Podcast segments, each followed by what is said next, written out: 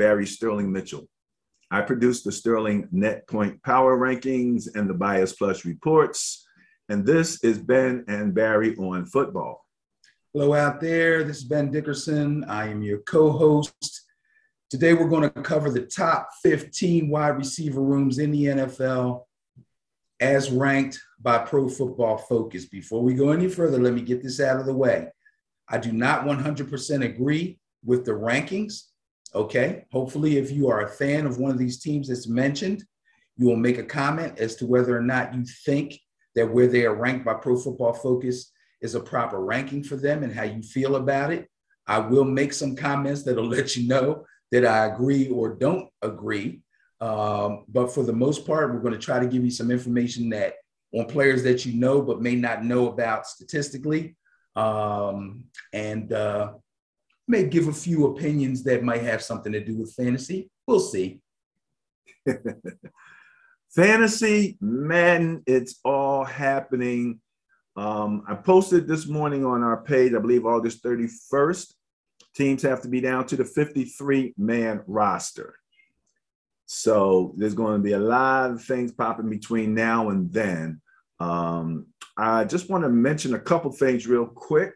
You know, we are both fans, for example, of Good Morning Football. Am I correct? That is correct.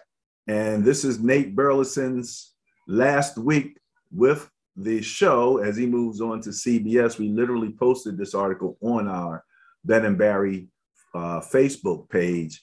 So I just want to do a shout out to Nate. Good luck. You know, I learned a lot listening to him. Uh, watched the show this morning. Truly, truly enjoyed the show. Um, their whole uh, reach back on all the different Nate moments and things was absolutely amazing. I think the one thing that I picked out of all of us was when they were doing highlights, his highlights. And he had one particular highlight where he took the ball and he's going in for the score. And Randy Moss is blocking big time. I'm telling you, I can't remember ever seeing Randy Moss. Neither can I. so it was worth it right there for me, just there. If I get a chance, I want to try to share that particular shot because Randy Moss was blocking, man, you know. So that's part of the fun of football. We we love that kind of stuff, man. Um, so much, so much going on uh, in, in the world. Also, I want to mention we did a promotion uh, that will be showing uh, very soon. Many of many many uh, there we go. Many of the people who are listening uh, will be listening to us on the radio, on our online radio performance at WJRL953.com. Every well, it's now going to be, but it's this will be the last Friday from 6 to 7:30. Okay. Then we will be moving to Saturday mornings at 10. Saturday morning. Yes, yes, yes. So we'll be sort of preceding or, or, or coming uh, up when college football is starting to kick off on a Saturday, big college football. You are the college football guy on the show. I always give you that. Um, I try to learn as much as possible. We'll have to get your brother on the show. Oh, yeah, yeah. You know? I'm big time college. Because he is about college, and we I know he's going to come uh, with a lot of good information. But we we basically are NFL focused. So you know that morning show is going to help people sort of get juice for the weekend of pro football. You'll have all of your um, fantasy tidbits. I'll have some Madden stuff, but you know, we play Madden 24 7. so that, that's uh, not so much of an issue. All right. Anything else from you before we get ready to kick off this list? Um, no, not really. I'm, I'm ready to rock. You ready to rock and roll? Ready to rock and roll. Right, so again, this is the top 15 wide receiver rooms as ranked by Pro Football focus. That is correct. Let's rock. One we're going to start out with is number 15. We're going to work with number 15 and work our way all the way up to number one. And the number 15 wide receiver core is the Green Bay Packers. Now, I happen to know a good number of Green Bay Packer fans. So they might go, What? Number 15? Are you kidding me? And the first thing that's going to come to their minds, probably when they say 15 is too low, is Davante Adams. Davante Adams is the number one wide receiver according to Pro Football Focus. That's in the league. He's a superior route runner. He runs the entire route tree. Now, the rest of the core, I'm sorry, may not be very familiar with. I happen to like this guy, Allen Lazard. Uh, he's an Aaron Rodgers favorite, so that helps. He runs solid routes, and uh, he's six five. So not super speedy, but a good route runner and good size makes him a nice target for Mr. Rogers. Marquez Valdes Scantling had an up and down season last year. Uh, he did have some drop balls, but uh, proved to be a good deep threat. He can get behind the defense very surprisingly sometimes. Uh, Devin Funchess is a reliable guy. I think he came over from Carolina, but I believe I heard just this morning that he is out with a season ending injury. So that's a big deal. And they got a young man named Amari Rodgers who has really good potential. Uh, he's a slot receiver, but uh, a little unproven at this point. Wow. Wow. Um, on the contract side, uh, you've got a cap hit. Now, I have, who was it? Funchess, you said was uh, yes, sir it was injured. So I have him included in this cap hit. We'll have to see how that all works out. But it's a $24.9 million total cap, of which Davante Adams is 16.7 million of that for this particular year. Now, when they brought Randall Cobb in, they actually gave him a little more of a contract than what I thought. They signed him to a three-year, $27 million contract. His hit this month, or this year rather, is 2.6, just under 2.7 million.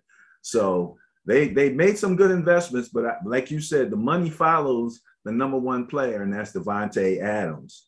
So we'll be looking for that uh, that connect all season long. All right, who we got next? Up next, we have the Cleveland Browns at number 14. This may also be a surprise to some folks, but here's how it goes. Odell Beckham Jr. returns from injury to reclaim his wide receiver one status. Now, whether or not he'll produce as a wide receiver one, still a little bit up in the air because you know he's coming off a knee injury. Sometimes it takes guys a year or more to actually, you know, really get going again with an injury like that. Um, if he's truly healthy, we should know soon enough. Uh, you know, I don't think he's played any uh, preseason games yet.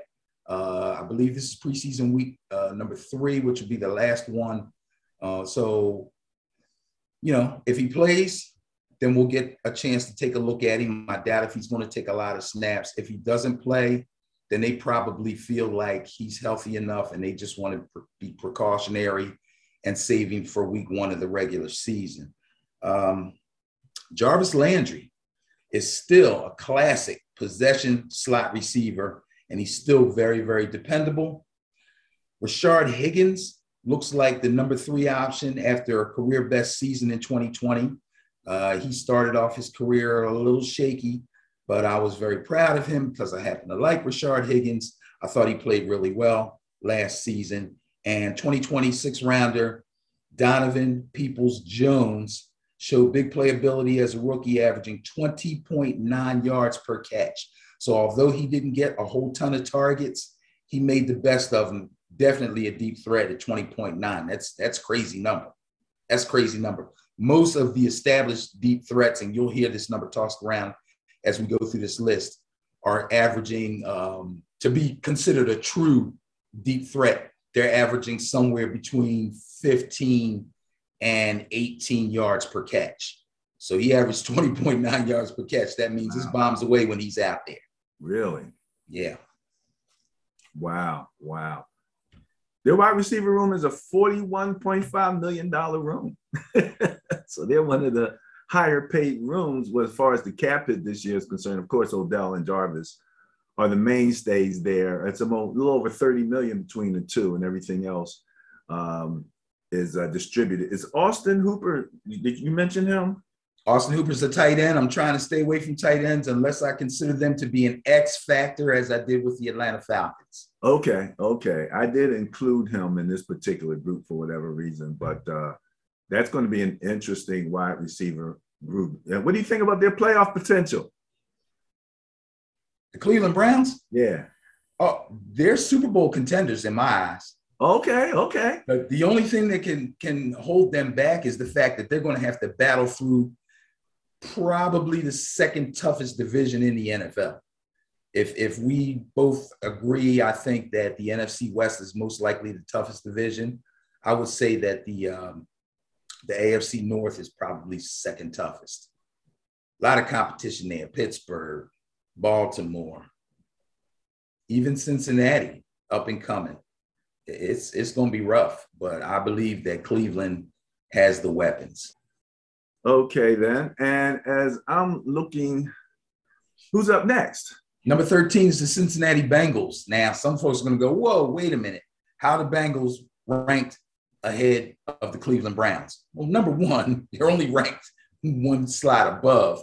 So, you know, a lot of people's opinions could say that one could be up, one could be down, but this group can be very productive if rookie Ja'Marr Chase can make the transition to the NFL. And we all know after watching football for a number of years that although nowadays it's a little better than it was back, I don't know, 8, 10, 12 years ago, um, the transition to the NFL from a college wide receiver is not always really, really smooth. Um, tradition says usually the second year in the league is when uh, young receivers really start to make their mark. So we'll see if Ja'Marr Chase can do that. Now, um, if he can get back his chemistry with his LSU teammate Joe Burrow, who's the quarterback, that's going to help him out a lot. So we'll see what happens.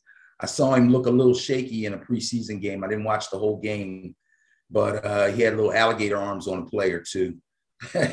so I think I saw that play. yeah, yeah, run, running across the middle is not the same in the NFL as it is in the SEC. And people praise the SEC, but the SEC is really famous for offensive playmakers, not defensive playmakers. There are some really great standouts on SEC defenses, but not outstanding defenses as a whole. So I would say that would be the difference. Uh, the next guy is Tee Higgins. I love Tee Higgins. I had Tee Higgins on a couple fantasy teams. I think I just drafted. T- I just did like three drafts in the last five days. So I'm pretty sure I have Tee Higgins on at least two of those teams. He had a dynamic rookie season, made the transition really easily, and he's a mismatch threat all over the field. Tyler Boyd has become very dependable and efficient in the slot. He's been around. He's actually the veteran of the group. Um, like I said, extremely reliable, very dependable, catches the ball, short and intermediate routes, moves the sticks. That's a nice, that's a nice receiver core, man. If Ja'Marr Chase can make the transition and really become a good playmaker, um, that will allow uh, Tee Higgins and Tyler Boyd to run under single coverage, and they're going to be nice. That's going to be a nice group. All right, all right. Well, hey, about half of what uh, the Browns are spending this year for that particular group at about 20 million for the group. Tyler Boyd is uh, almost half of that right there. Yeah, well, you know, Cleveland's got two big time veterans on that team where, you know, in, in Beckham and Landry. So they're going to demand more money, whereas Cincinnati's operating with a younger group. So, hey, very efficient, very efficient. Yep. All right. Who's up next? Number 12 is my New York football Giants. Now, everybody knows the Giants made a lot of moves in the offseason. Uh, obviously, trying to upgrade their receiver core. I think they did really well. Uh, they signed Kenny Golladay in free agency and got themselves an immediate veteran vertical threat and end zone target. The move frees up Darius Slayton now, who is also good on deep routes, but can be explosive all over the field. So Darius Slayton is a really good receiver, probably far better than most people know. With Golladay now being on the team, we're going to probably see Slayton at his best. At least I hope so. Uh, first round rookie Kadarius Toney is very dynamic with the ball in his hands, and he'll make an immediate impact in the slot. And then Sterling Shepard, if he's if Sterling Shepard is able to stay healthy enough as he did last year, uh, he can post a solid season and he'll compete with Toney for snaps in the slot. Nice group, deep threats, chain movers, uh, guys that are good after the catch. It's a nice group. I hope they excel. Yeah, I know you do, Mr. Giants fan. No doubt about it. Um, they're, they're at a, just slightly under what the Bengals are at 19.3 million total for the group. That's Sterling good, this month or this year is uh, 9 million of that 19. So um, he's, you know, they'll be looking for him. Kenny That's Golladay was a great pickup. You know, I, Yep. I Just hope everybody stays healthy. That's all. yeah, that's everybody's that's everybody's hope here. All right. Yeah, right. no doubt about it. Who's up next? Up next, number 11, getting close to that top 10, y'all. Number 11, just outside of the top 10, is the Seattle Seahawks. Arguably ranked too low by whoever. DK Metcalf, one of our favorites, is a size and speed mismatch nightmare for all DBs in the NFL. Tyler Lockett has been consistently productive year after year, working out of the slot. He can also be a vertical threat. So those two guys alone are arguably in the in the top 10, top six duos, okay, in the league. The number three option here looks like second rounder D'Wayne Eskridge, who ran a 4.3840 at his pro day and also brings quickness and good route running to the mix. So Eskridge can actually elevate this core that's already just outside of a top 10 core, according to Pro Football Focus. I think they should be ranked a little bit higher. Uh, I'm not going to say whose slot they should be in because we're still going through the list, but Eskridge is going to be a big deal. If he can translate that speed and what he did in college to the Seahawks and become a true vertical threat for them, these guys are going to be extremely, extremely dangerous. Look at the size of Metcalf. Look at him. And, and and I'm looking at the size compared to Lockett, and he could probably outrun Lockett. You think? Uh, yes. Okay, but Lockett's Lockett's not. quicker. slow. Lockett's a fast guy. Locker's fast, and but he's quicker. But Metcalf is just the, the size and speed combination is it's it's scary. And, and now you want to tell me that uh, Mr. Eskridge ran a four three forty?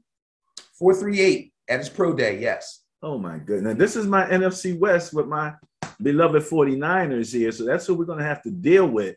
Yeah. uh, twice a year at least. So uh, wow, and, and their cap hit this year is only thirteen point nine million. You know, you still got DK on the rookie contract. Matter of fact, Tyler Lockett is the biggest portion of that at nine point two million. Mhm. So right. you know that's that's an interesting uh, differential there. So um, young receiver group. Wow, man. Okay, all these four threes and and, and such going on. All right. Who's one step better than this group? All right, here we go, hitting the top 10. At number 10, we have the Miami Dolphins. Oh my goodness. Again, these teams can be moved one slide up, one slide down, depending on your opinion, but I'm going to give you the information that I have. Pro Football Focus says they're number 10. This receiving core is loaded with speed and playmaking ability. Let's start with Mr. Will Fuller. He was signed in free agency away from the Texans, and he's coming off a career year.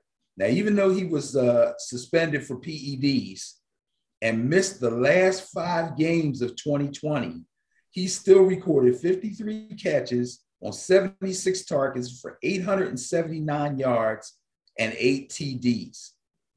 That's a great year for some receivers in this league, okay? Yeah. Or at least a very good year. And he missed the last five games. Um, oh, yeah. Then they took Jalen Waddle in the draft with the sixth overall pick. Now, your sixth overall pick in the draft, there's a lot going to be expected of you. Um, he brings a similar skill set uh, that Fuller has. I'm talking about speed and playmaking ability. Um, and he and he also reconnects with his college quarterback, Tua like that? How Congratulations. smooth, how smooth that was? Very good. Yeah. The number three option belongs to a big possession guy by the name of DeVante Parker. He's a vet. He's got great size, great route running ability. And uh, oh, yeah, they also have some speed in the room with Jakeem Grant, Lynn Bowden, and both of those guys will be vying for snaps, but they'll all probably play just because they each have a little bit different skill set.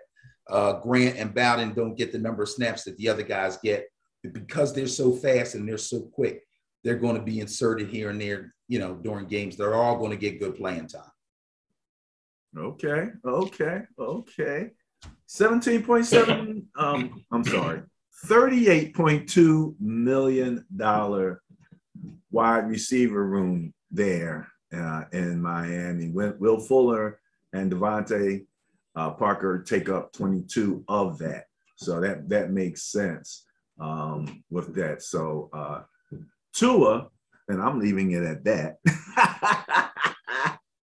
has some receivers to throw to. He's got some weapons, man. So that's going to be interesting. Almost a $40 million wide receiver room there.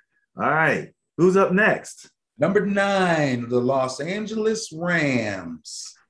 Another team that some people are saying is a Super Bowl contender. Now, neither Robert Woods or Cooper Kupp is a superstar. But those are the names that look at the picture. Ha, right on cue. Right on cue.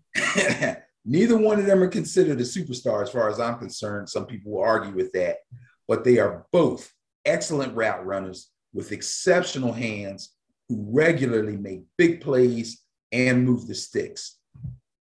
Now they got a guy named Van Jefferson. You might not have heard a lot about him. He had a nice season for a rookie last year, and he should become a better deep threat with more usage.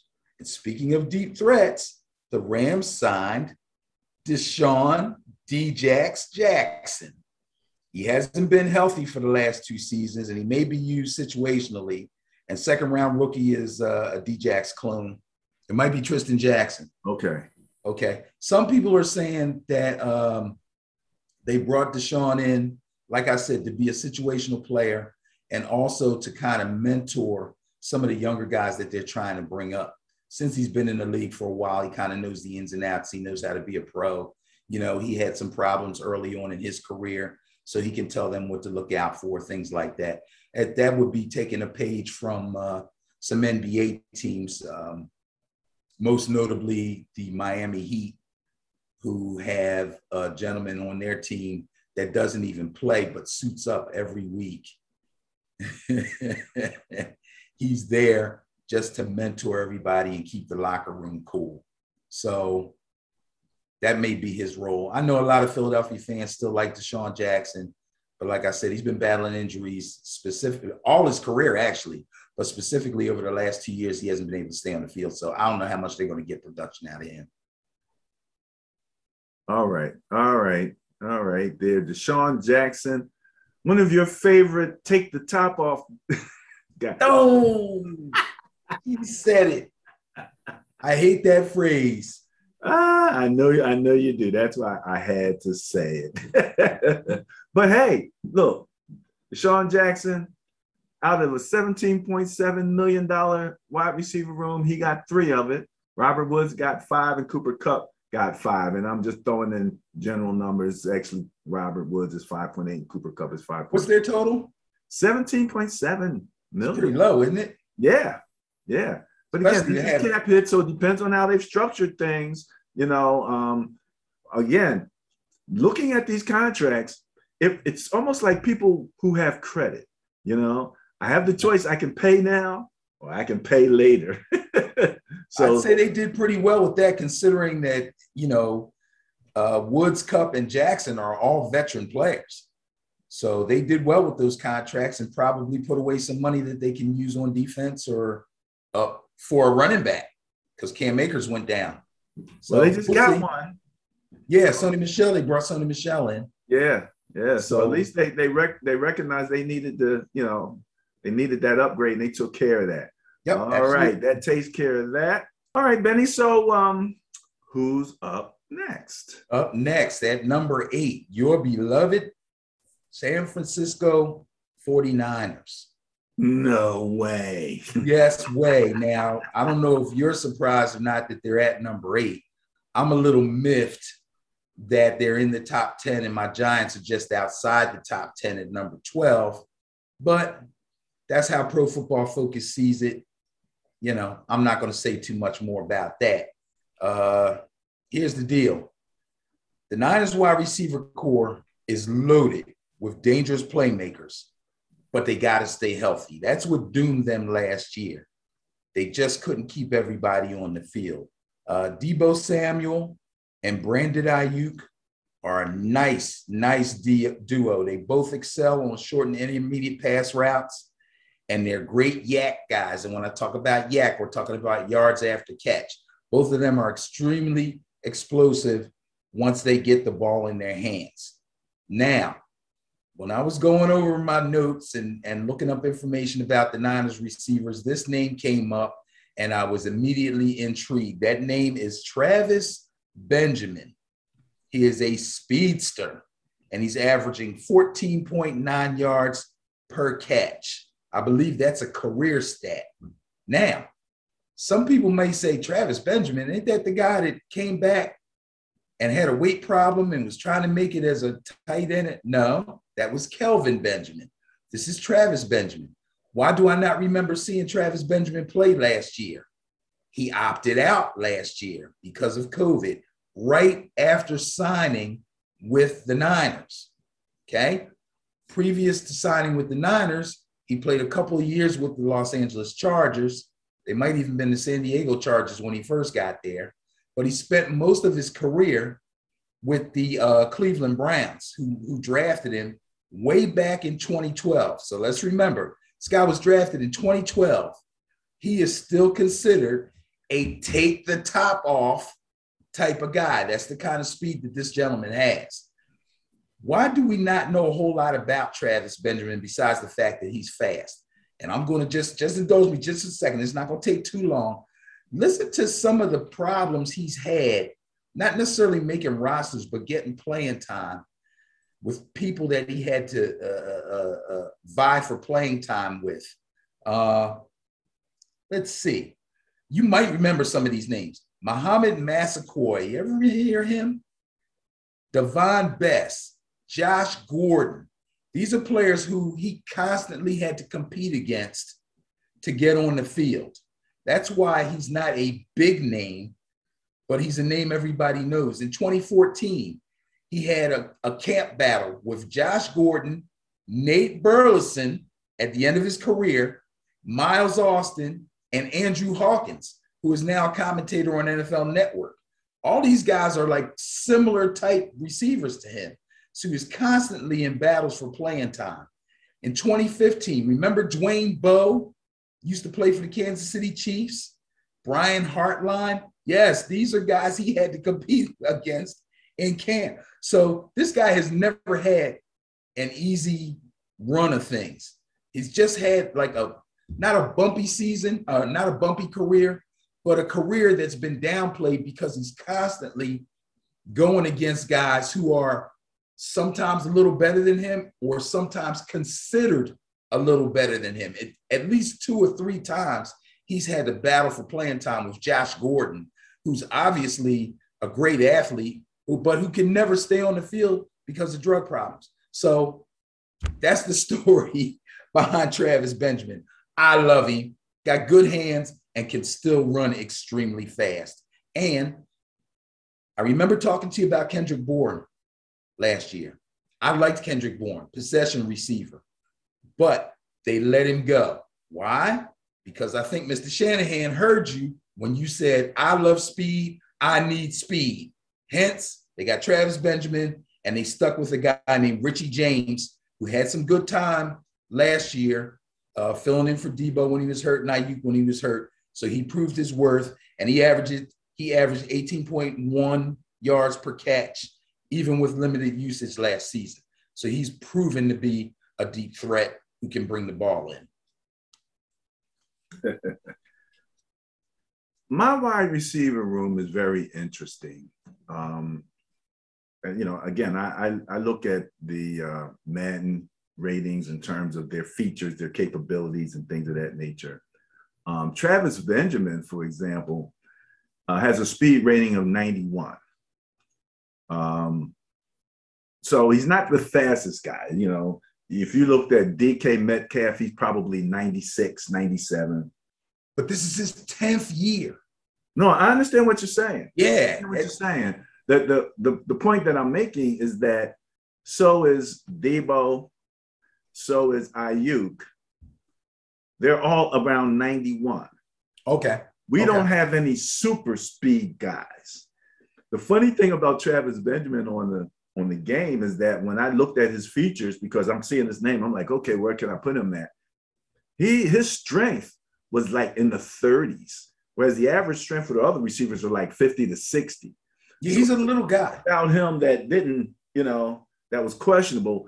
If he had 95 speed, 98 speed, something like that, that'd be one thing. The fastest guy on the team is Mostert, you know, or Mostert, however you want to see his name, at about 94. So uh, we have a lot of guys who are relatively the same, you know, very good. I don't know if, you know, we have great receivers. Um, when I look at what we've paid, you know, relative to the cap hits, our receiver room is $8.9 million this year. That's it. And one of the lower cap hits uh, in, in the uh, entire NFL with uh, Deebo and Aiyuk making, you know, uh, Aiyuk just under three mil and, and Deebo just over two. So, you know, it's going to be interesting, but these are the people that fit Shanahan's concept. You know, I always remember him with the Falcons breaking that record for most receivers who scored a touchdown, I do believe. Right. It was like 15 or some, you know, way outnumbered because he was really spreading the ball around. And that's another reason why I still kind of lean toward G- Garoppolo for quarterback because right. it's about running that offense more than about being a super quarterback. Um, right. We'll talk a little bit about the differential between him and Trey Lance a little bit later uh, when we when we go to our page. But okay, my beloved 49ers, let's go, baby. Let's go. Who's up next? Number seven, the Denver Broncos. I tell you this, I love this group. I don't know if seven does them justice. I'm not going to say where I think they should be. I'm just going to say I'm not sure seven does them justice. This group is young and loaded with potential. And I say potential because they've kind of had some spotty quarterback play there that may have, you know, maybe not help them reach the potential. But that's not the only thing. Courtland Sutton was hampered by injury last season, but he averaged 15.4 yards per catch in 2019. So again, the potential is there. He comes back healthy this year they're expecting him to do really well. Last year's first rounder, Jerry Jeudy, is a real slick route running playmaker. Uh, he caught 52 balls on 110 targets for 856 yards. That is not bad at all for a rookie season, but he had trouble with drop passes. Mm. That's not necessarily on the quarterback. KJ Hamler out of Penn State had trouble with drops also, but he's a dynamic playmaker with speed and quickness, and he can win on short and deep routes. I like KJ Hamler. KJ Hamler's a little on the smallish side, kind of like Travis Benjamin. Okay, but he's young. He's got really good speed. Um, Tim Patrick is probably the most efficient of the group. He, ca- he caught 51 balls on 71 targets, 74 targets for 742 yards and six touchdowns and he had no drop passes. So, you know, if if they can get some steady quarterback play and they can spend some time in front of that jugs gun, getting them hands together, this group could be wildly effective. And it comes right on time with the fact that Melvin Gordon, as running back, knows he's going to have his hands full keeping the starting job with Javonte Williams coming in behind him. So their running game could get a little bit better too. Broncos are going to be scary. Broncos are going to be really scary. They got a highly ranked defense. I know we did secondaries a few weeks ago, highly ranked secondary. Uh, ooh, man, watch out for Denver. Denver just named their starting quarterback. Yes. And I commend them for doing so, as opposed to some other teams who will remain nameless who still can't seem to figure theirs out. Interestingly, um, this morning they showed some highlights of the uh, Panthers game against the Chiefs. Okay. With Bridgewater at quarterback. Yep. Battle. Bridgewater battled the quarterbacks. I think they lost by three. It was like a 33 30. Um, I don't remember that game. game. Did McCaffrey yeah, play in that game? Huh?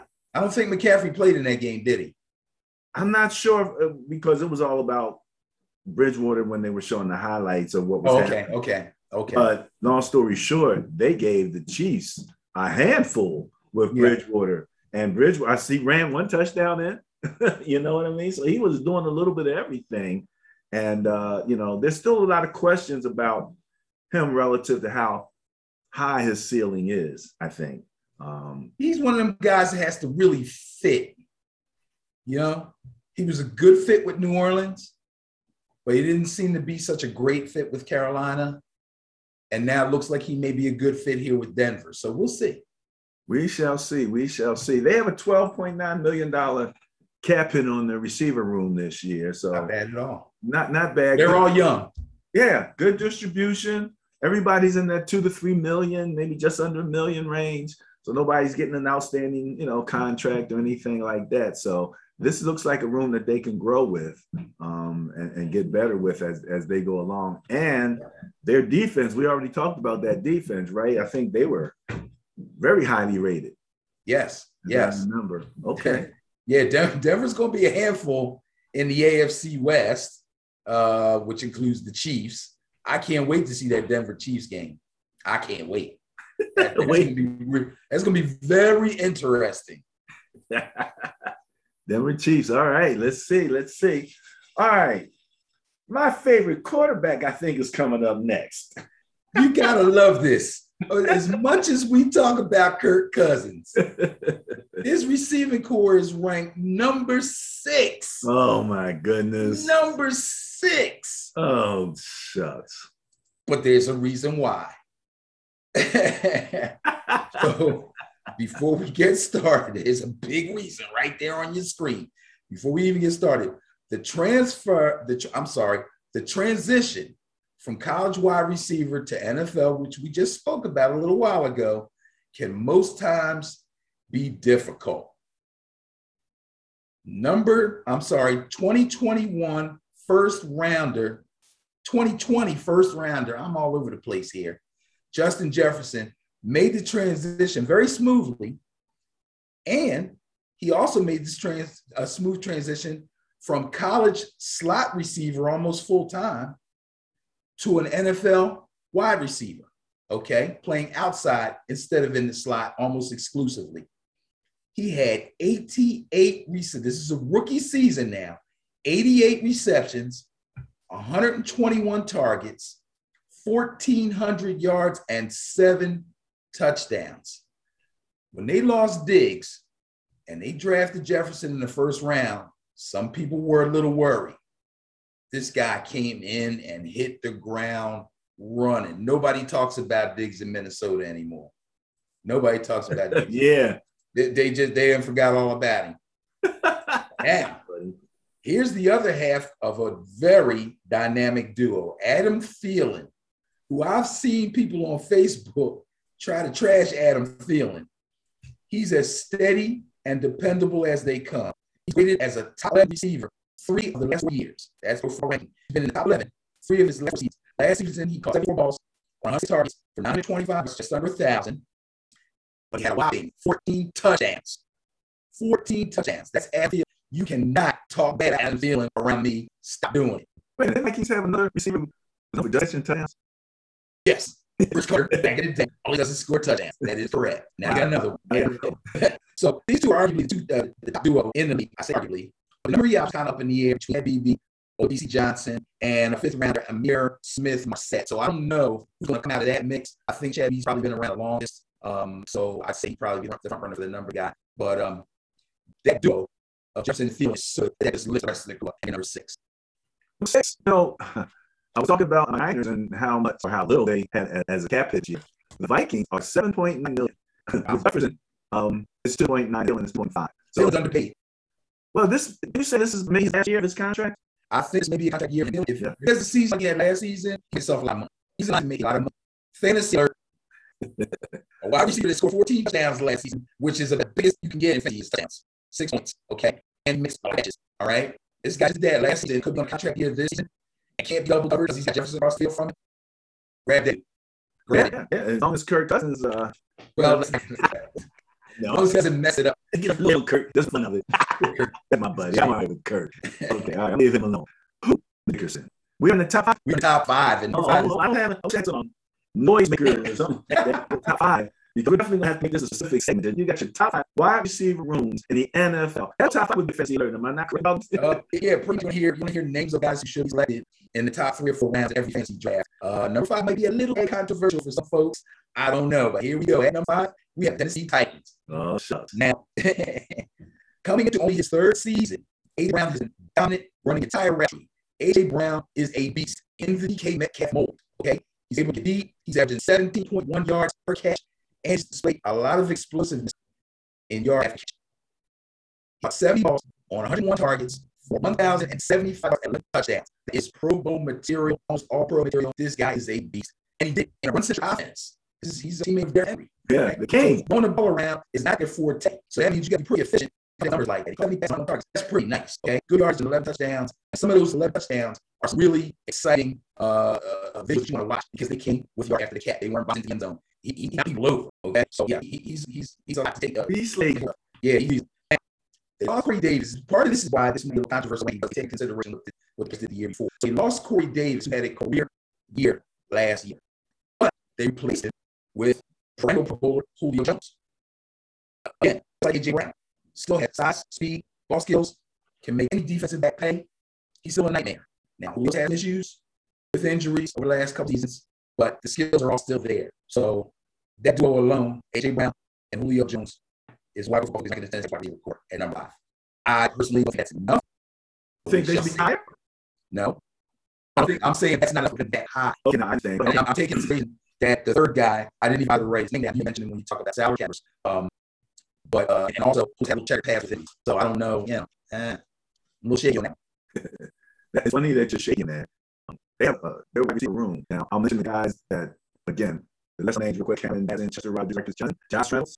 You know, those are the other four, but you have Julio and AJ Brown. You have total cap hit on that room of 21.2 million. Wow. Julio, 15 Yeah.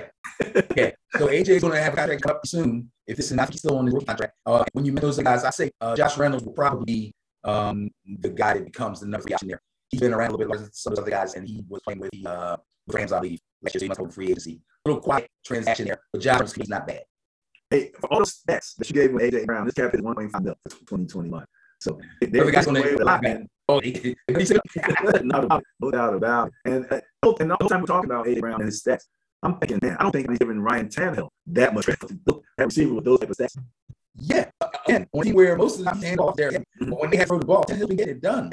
I, you know, when he was Miami, we lost. No, I did. Those guys, bust. He can't highly rated. I don't think he's made in the NFL, and he just said to the Titans and resurrect his career as far as I'm concerned. Oh, no doubt, no doubt about it. I mean, you know, wow. Um, and he just, he's flashy. Right. Talk about quarterbacks. They don't really mention his name. Right. Um, I don't know what the rankings. We did quarterbacks. I go back and take a look. See quarterbacks. But any of that, um, yeah, you know, Rhino is running that offense. That's kind of like what I was saying. Garoppolo. Some guys can run the offense. That's really what you want. And that's one of the things I think going to make the uh, quarterback race in New England interesting. Ah, all right. All right, all right, all right, all right. Uh, we digging in there, folks. We're digging in there. Down Buffalo is up next. Number four, the Buffalo Bills. Ooh. I love talking about the Bills. Ah. As much I love talking about my diet. I love Buffalo Bills. Now, here's what's interesting about the Bills. Bills have used four wide receivers quite a bit, especially last season. I think they used them maybe more than any other team besides just one. Stefon Diggs is a route running stud. You ever just go on YouTube and bring up Stefon Diggs? It's it's incredible. I put him right up the line and maybe one two other guys as far as quick feet, getting in and out of breaks on all types of routes. Okay, so that's, that's always fun to do if you nothing to do and watch somebody run routes. Stefon Diggs, I go to. Um, last season he produced 127 receptions. This is the first or second league I forget. 127 receptions on 162 targets. You see like throw the ball to this guy? Sheesh. 1,535 yards, eight touchdowns. He's a beast. True, true wide receiver one. Here's a guy that sometimes people forget about. Cole Beasley. He is one of the top slot receivers actually in the league. Gained 967 yards last year, catching 82 balls on 101 targets. Cole Beasley is very busy and very tough to cover side. Underneath intermediate short hands. He's the man. Now, he picked up Emmanuel Sanders, who didn't have a season last year. The Saints. Right. He's still a good route runner. Pretty much has been ready to be in a receiver and get that job done. And he also had Davis last year to be a threat. He has 17.5 yards per catch. I said ain't 215 and 18 is really, good. He averaged 17.5 yards per catch last season, and he scored seven touchdowns. And that's minimal use. He didn't get a whole lot of targets. So, number four, Buffalo Bills, very dangerous group and a lot of death. A lot of guys that can hurt you. I did not want my Niners to trade no Sands. I, I he stayed too. You know, we had him and, and, and uh, I like um good distribution. 21.8 million kept it. Uh, Stefon Diggs, point Cole, 7.3, and Emmanuel 4.6 of that. So that's 6, 17, that's about 18 of that one is right there, those three players. So that's their power group, you know, that's their power group. And that's number what, four? The first ranked? Yes. All right, with uh, 21.3 million.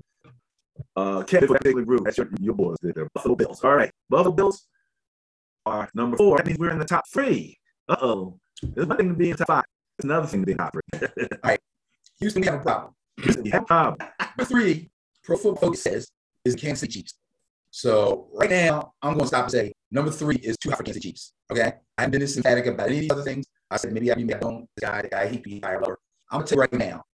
Number three is too that going high for Kansas City Chiefs. Let me understand what you're saying. You're saying there should be some number four and beyond, not two and beyond. Not going to join that. No, that is number three is too high. Number three is too high. Wow. It should be lower. I don't. I'm not sure how low it should be, but if you me a minute, which I'm not going to take right now, I can tell you exactly. If I go back and look at the top ten, I will put them outside top ten. That's my opinion.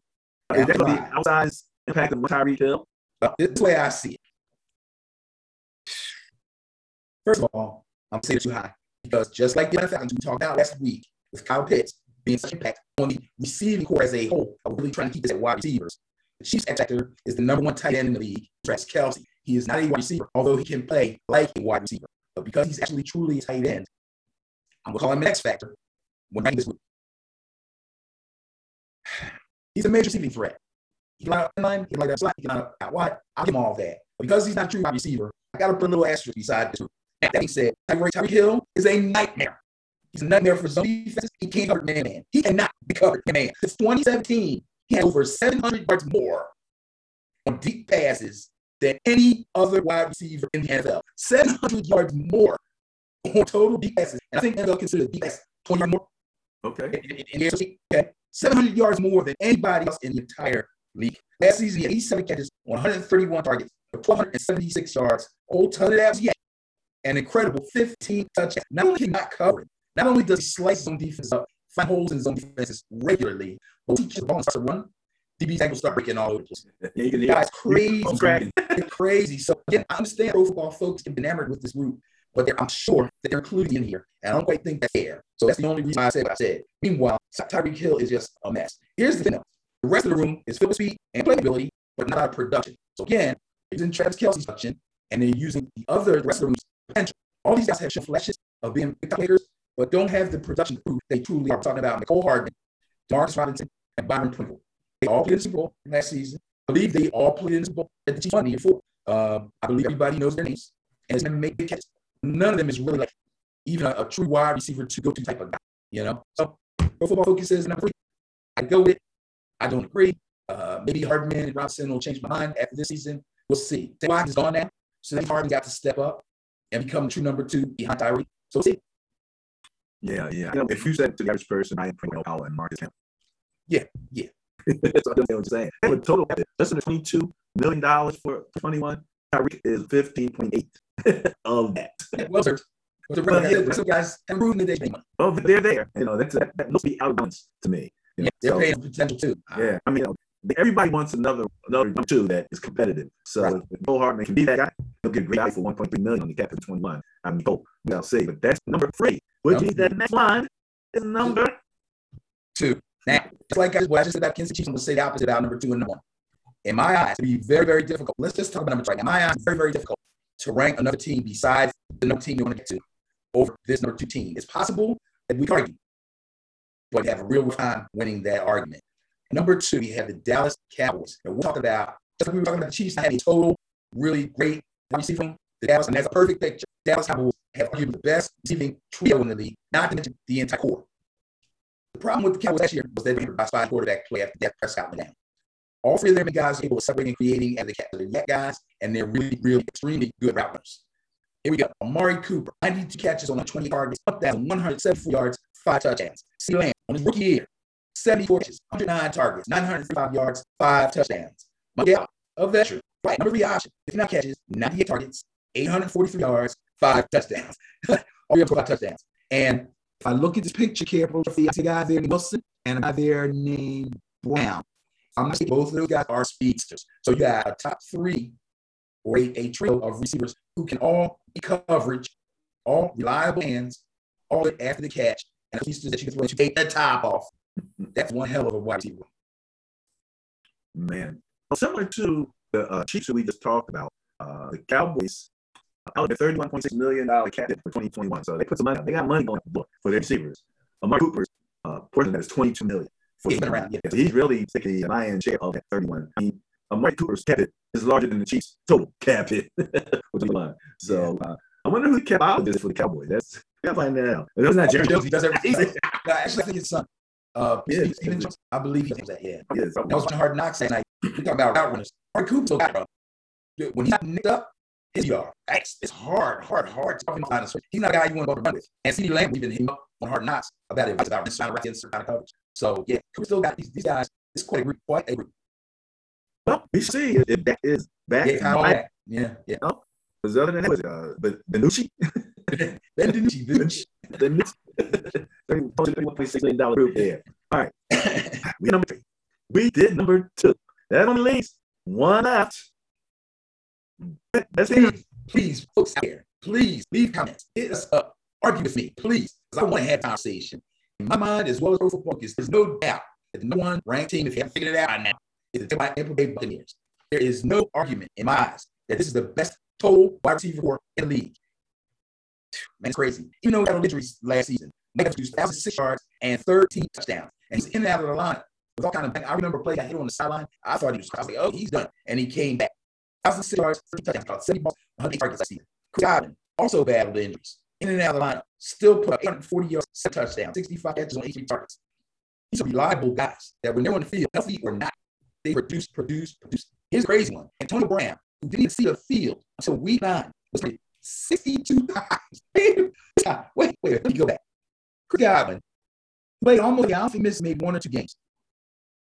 Had 83 targets. Antonio Brown, he up to week nine to get played and was targeted 62 times and caught 45 of them. He's 430 yards, 483 yards, four touchdowns. Over season, and you're not to me, that's probably 90 catches and over 20 yards. And we wouldn't talk about touchdowns if you have the full season with Tom Brady. That's that's crazy. And then on top of that, they see Scotty Miller on you, one of the fastest receivers, believe it or not, in the league. That's, that's, Especially coming out slot. Especially coming out. That's the Green Bay Packers. Exactly. They see him in there right before halftime. He runs over on one of your best DBs and torches them. And you know, scoring touchdowns, right? killers. Scotty Miller. You got the DBs looking at each other like, what just happened? What just happened? It's crazy. Got Scotty Miller and they got a young boy. Well, I'm not going to tell you, but I didn't look at his numbers for last because usage was a little bit low. But I remember his name and I remember seeing him make some plays that make me feel he's going to be a player to watch. If you have a bind in fantasy for receiver, and of course, that won't get pennies. Nobody's bind at the beginning of the season. But season goes on, if you lose a receiver, you got a bye week, look at Gavin Tyler Johnson. Tyler Johnson is nice player. This is the best receiver core in the league. Tampa Bay Buccaneers, number one. There you had. Numero uno. Wow, wow. Um, Mike Evans and Chris Godwin are 31 to 32 million of the 38 million dollar total cap for this year. And you know, you're talking about Antonio Brown. You know, you gotta remember that's Tom Brady's buddy. right. You know, he knows if anybody else is doing it, I know that this guy, this guy probably get free. He'll catch the ball. You know what I mean? And he is a former all pro all time. You know, there'll never be a question about Antonio Brown's ability as a, as a football player. Right. And Tom Brady was getting him on straight and narrow, you know, acting like a normal person path so much um, retailers and, and the joiners and you know, so and going to Patriots. You know, so um, good to see his career was resurrected.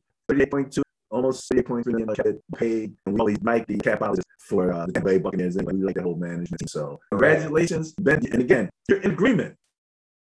Yes, I am in agreement with, with, with football that the have the best wide receiver in the NFL. No doubt. Man, I have a Chris Godwin and Brown Scott. That's four deep right there. Yep. That's four deep that you can pretty much depend on. So, yeah, no, I'm with it. That's pretty good.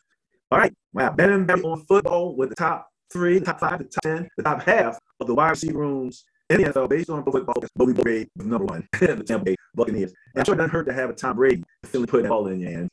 It's, it's a perfect marriage. You got guys that are great power runners with extremely reliable hands, and a couple of them with real good explosion, like Down Scotty Miller, and a pinpoint answer in Tom Brady. You can throw any route. But I don't care, guy is in your job on the sideline. Brady will put where nobody can get but Evans or guy. If I'm across the middle, slice through, he'll get in the numbers. It, it, it's it's a perfect match. It really is. Well, I'm sure they they are favorite. Are they favorite to uh, win two again? According to Vegas, seen that? Um, up there, there, Kansas City up there, uh, Cleveland's up there. Um, another NFC. Uh, we'll, we'll have to do that. We'll, we'll, we'll take a and I'll come up with my own. But yeah, we'll, we'll, we'll talk about it. It's, it's gonna be an interesting season, very interesting season. All right, that wraps up the receiver rooms for the NFL 32, again presented by Ben Barry. Let me again mention, this is Ben Barry on football. You can find us at www.benbarryonfootball.com as well as social media, Facebook, Twitter, Instagram, and YouTube, and podcast at Apple, Spotify, and Anchor Podcasts. And after this weekend, which we will be on Friday evenings from 6 to 7.30 at WJRL953.com. That's online radio. But after this weekend, it will be on Saturday mornings at 10 at the same online radio location. All right, all right, all right. That was great. That was great. All right, as usual, as we begin to uh, wrap up the show, we're going to look forward, look at our social media page, Facebook, and talk about some of the issues that come up over the past week. Uh, we get to choose, you know, what we talk about, and that, that's great. Now, the first one is more of interest to Giants fans um, because there was just some conversation about one Mr. Saquon Barkley. And Giants fan, you guys had to deal with decision when it came time to make that, that choice relative to keep quarterback. And they chose Saquon um, and gave Eli one last year. So we began to call Saquon the gift because that choice gave Eli that additional contract year and that additional if he had juice left. So that's why we call him the gift. As you look back now, think about the other quarterbacks that were taken with options for the Giant fan. How do you feel about that? I don't regret taking Saquon Barkley. I think Saquon Barkley could be uh, an excellent run back for years to come. Obviously, you know, he's, he's had a knee injury, but so have a lot of other guys, and they've persisted, had really nice, productive careers. Um, I, I remember, excuse me, of the Giants have made a mistake by taking Saquon so high in the draft. In fact, people believe that Eli was outside and it was time to take a quarterback at the time. The Giants chose not to do that. And with Saquon, they felt like they can get a good quarterback or new franchise quarterback at later time, and they ended up in Jones. Uh, if he got the franchise quarterback, not so many same, but I have no regrets as a fan for them taking Saquon. Now, these questions that persist even to today, where are they coming from? Is it coming to me? I could care less because that's just all. You know, I mean, it sounds like Eagle fans going uh, about John Watson and, and Justin Jefferson, and you know, I, I, I don't know. I have no idea about none at all. None at all. Like he's a top running back in my book as far as fantasy circles are concerned, and there's a ton of fantasy football experts out there in the media. Saquon is a first round fantasy draft pick in every single outlet. You look at NFL.com, ESPN, CBS, Yahoo. You look at the list, he's in the top six players overall, not just running backs, overall. So that's to me like they all agree with me. Let's talk about how we should quarterback instead of taking that's that's media talk. Okay. Okay. All right. My opinion. My opinion. Your opinion. That's why we're here because you know we get to give those opinions. Now, it's very quickly, I, I shared on our page this gentleman from the Steelers who was a recipient of a couple touchdown passes from Mr. Roethlisberger. Oh, is this Yeah. is this the kid? Yeah, I just want to give you a chance to say something. Yeah. now I'm not sure how to pronounce his name. It's Fra- Framuth. Like that. Close. Yeah, I'm gonna ask his name because I like to get guys' names correct. Um, kid looks like he's gonna be a problem, not only for defenses but for Mark Ebron. Like everyone better watch out. He, right now, he's probably the top of the depth chart as far as concerned for the Steelers. But this kid, he's tall, he can run, he's got reliable hands. In fact, he quoted his thing his whole career at Penn State. He never dropped a pass in the red zone ever. Now that's a little something to stand on a young fellow coming into the league. I like it. And the other end of that pass, Mr. Roethlisberger looked great. Yeah, we're saying he's in really condition. He was throwing that ball efficiently. Boom, boom, boom. I'm done. Send the next. Those other two guys, send them guys in. Because I'm like, he came in and scored two downs like that. Right? And, and you know, that's what you want in the preseason if you start your your, your uh, quarterback. You want to start line up there, protect him, and have him show right off that why he's number one, why he don't need no more snaps. And he came in and did that. And he's years removed from his elbow injury. So that's a good thing. He lost a significant amount of weight. That doesn't mean he can move any better because he's a big Ben. All right. But that arm is season, that Super Bowl winner. You know, New weapon. And 10 months. Nice young receiving core. John. Yeah, so it's gonna be a problem. All right, we'll, we'll see what they're going to do. All right. Next up, then, um, and, and fantasy, you know, for those those people to put in in your, as your backups, you know, Adrian Aaron, um, the 20 CL, and he's probably was probably the number two guy there for Atlanta. Um, do you see do you see anybody in there? I mean, you're not seeing Gardner Minshew or somebody else coming to take his place as a backup. I mean, because you know, the quarterbacks didn't really get hurt a lot. Well, yeah, he doesn't really get hurt a lot. He must play most of the year. I can't remember last time that Ryan had a injury. So Right, that's that's what I'm having. yeah, he's, he's pretty durable. Real quick, remember fantasy. You normally play with 10 or 12, sometimes 14 teams. So your backup quarterback in fantasy is actually starter. okay. All right. like your second starter. Uh, but as far as the NFL teams is concerned, I don't know what they're going to do. I don't know who else they got down there in the depth chart. But it's funny that you mentioned Minshew. I've heard a couple other people say they need to either start Gardner Minshew or get out of there, set him free. And um, I got a feeling that the Jaguars phone is going to be ringing. You know, I know Minshew does not to be a backup. I know he thinks he can be a starter, uh, but I don't know if he has much say as far as BJ is concerned. So we'll have to see. I, I got a funny feeling he to know. Uh, I, but I don't know Atlanta's thing. AJ McCarron is uh he's been hanging around for a while as back. I think he had a little stint with uh, Cincinnati. Um, funny we're talking about Ohio State and having things for producing quarterback. Either at Alabama. So you know, but we'll see. We'll, we'll see what happens. But they're going to have to make some kind of like that's something. When you talk, you talked a little bit about um, the Jaguars in, in the promo that we did for Saturday, Mhm. and issue, and mentioned the question about their offensive line in Jacksonville. So, you know, and with that in mind, Jacksonville hold on to that extra quarterback. Come on, man, you might get some play time. You know what? That's the thought. when you have a that you know, and let's face it, they they, they just clear Trevor Lawrence. Urban Meyer just made a decision. Okay, so we're down the last uh preseason game, three weeks away from winning day, and he made a decision. So there was a bit of a competition there. At least he pretended there was. But you got a starter ready guy at backup, and you know your whole line isn't the greatest, and you got a rookie, be it the first round, first you know, overall pick, still you might hang on to this. Yeah, that's sheesh. Yeah, absolutely, absolutely. All right, all right. Stuff we come up with. Okay, Ben, the hell doing? I'm, I'm confused. Please tell me, tell me what's going on here. Did he go and get on? Did he go to CVS for his test? Well, he did not go to the NFL. And if you're unvaccinated, the rules are very strict on testing. You can't go to either test down at CVS and, and show them daily testing, and that's what suffice. They don't pay that in the No. NFL. They don't pay that. But I'm saying this much real quick. Um, had a lot of conversations with people about the vaccine and all that. No one, I'm surprised he's not vaccinated. And seeing how the NFL has already pretty much made their stance relative to vaccinated players and whether you can play or not, you know, because you got to get tested. That I think where NFL is maybe missing a beat is that they're the testing obviously should include the vaccinated players. In other words, don't assume that you're vaccinated. You don't need to test it. Well, we know that's not happening.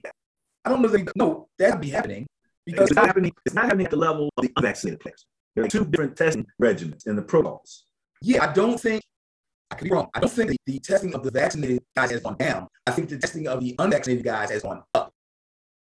You know Going up to where it was kind of in the early days of COVID. Right. And I believe that the unvaccinated players Should to the days. I got you. I got you. I got Because you could be vaccinated, you yourself. you. I got you. I see what you're saying. That's that's what I, I'm real. And I still don't know how I feel about the NFL. NFL is not only protocols for their players. As far as the fans are concerned, it's come one, come all. You know, let's play the stadium with 8,000. so, you know, and, and it's not, again with the variant and change but you just got so much dissension around that whole subject. So many people want to do their own thing. You know, they're going to go on with this, it's a conspiracy, is this, that, is the other. So, long story short, you know, as far as I'm concerned, we aren't much further along. The number one thing that the vaccine keeps the people from dying when they do get it. And Right. that's what was most important as far as I was concerned. Right. So sure, I'm questioning the fan protocol and I'm questioning the player protocol as maybe not strict enough in this environment. Considering you said a few times in previous videos that we've made about um, the NFL being a little in the coal mine, I agree with you. I, I've always looked at sports teams, sports teams as being a microcosm of society when it comes to things other than the game itself. So yeah, I would agree with you. Also, real quick on Cam, he had COVID last year. He was not asymptomatic. As far as I can remember, he was fairly sick. I don't say he's really bad. He said he looked the sick. same afterwards. And when he came back, he not himself. He had lingering problems. So yeah, I'm surprised he's not vaccinated. Now, this gives um the backup, And the cheese, mac and cheese, as Ken calls it. the inside track. This is Belichick. Look, This is beautiful. You know, Belichick really, really want to start Mac and cheese. And he's Mac, doing Mac Jones for you guys. Mac Jones. He wants to start Mac Jones, but he's not a dummy. He must make sure that Jones is fully up to speed, playbook, can make all the throws, he's familiar with the receiver, all that stuff. Just giving him some time in practice. I think he has snapped number one offense, and you know he's trying to give him this preseason. all the snaps with no one offense. Well, not, no, not. Because now, Now, that's Cam's not there. But, but previously, he was probably getting more snaps with number one offense than you would normally think. In fact, Newton was considered the number one quarterback. So he's been sliding him in there. Now you don't have to slide him no more. Cam opened the free door. He Open took his own self out. You know, he thinks it was a mistake or a misunderstanding of the protocols. He has now over. from Mac Jones, all the rest he needs, and the chance to prove himself in his last preseason game, which I believe is against my Giants. Mm. So got a little tough deal for against. I'm not going to play, but it could be a little test for Mac Jones. Mac Jones can actually steal his job. I mean, that point, I have one center on. I think that that's going to happen. But this is what I was saying. Number one, as an Niner fan, Mac Jones came up all the time in the draft. Yes. And one reason I did not want Mac Jones, I thought that he was ready to start right Okay. out back. Okay. And I didn't see him dissing Garoppolo. Okay. Okay. So I do see him as a good potential start, no less than the starter for the Jets. You know, uh, Zach Wilson. Huh? Who has surprised? Surprised me. Zach Wilson is better than I thought. yeah, we could talk a little bit about Zach Wilson. Yeah. I think to me, he just had a preseason to be honest with you. Okay. And so the next thing I'm thinking is Cam came into the Patriots situation last year. Of course, he had the COVID protocols. It was a situation in general. Right. Right. But early on, even talked about difficult it was to pass that play. We called it calculus, like that he ain't calculus. Mm. I didn't feel that Mac Jones didn't try that much to absorb the play. same feeling.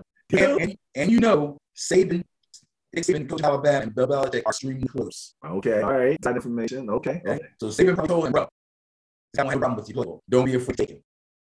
That's what I'm talking about. That's what I'm talking about. So, you know, I had to bring that up because I'm like, Cam just the door with this guy. You're not careful. Cam, they're not paying anything Cam. You know, that little money they him, uh, they walk away from that, no problem. You Yeah. Know? And Yeah. Cam, um, he's already had a bit humble pie. You know, there's a few guys out there who are on, on contracts now that eight down by for work, they'll get paid. Um, I don't know how he would react to uh, that, but I think that's, you know, he's, uh, I'm hoping he'll be one of them about it, you know. But I don't think it would happen. Cam actually had these preseason up to this point. Yeah, I'm not saying Cam you know, and second year, highly differentiated. I've seen that in preseason. So we'll have to see how that goes.